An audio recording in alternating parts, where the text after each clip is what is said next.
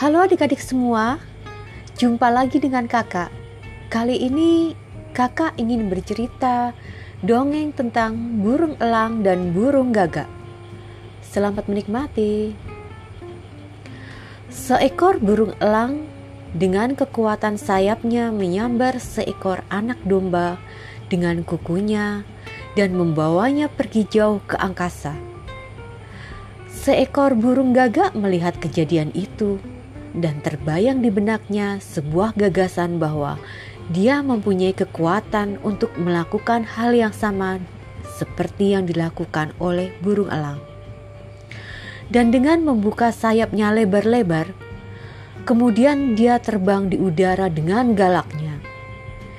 Dia meluncur ke bawah dan dengan cepat menghantam bagian punggung seekor domba akan tetapi, ketika dia mencoba untuk terbang kembali, dia baru sadar kalau dia tidak bisa mengangkat domba tersebut, dan dia tidak dapat terbang lagi karena kukunya telah terjerat pada bulu domba.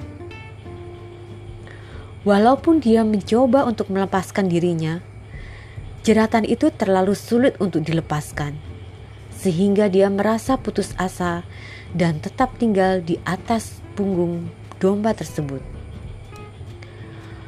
Seekor pengembala yang melihat burung gagak itu mengibas-ngibaskan sayapnya berusaha melepaskan diri.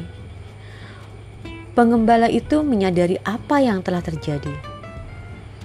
Pengembala pun kemudian berlari dan menangkap burung itu, lalu mengikat dan mengurung burung gagak tersebut.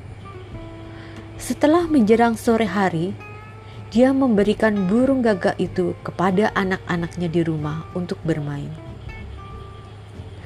Betapa lucunya burung ini. Mereka sambil tertawa. Ini disebut burung apa, Ayah? Itu burung gagak, anakku. Tetapi jika kamu bertanya kepadanya, dia akan menjawab, "Dia adalah seekor burung elang." Adik-adik semuanya, pesan moral yang ingin Kakak sampaikan kali ini adalah: jangan biarkan kesombonganmu membuat dirimu lupa akan kemampuanmu. Sekian kisah kali ini. Sampai ketemu di kisah-kisah selanjutnya. Terima kasih.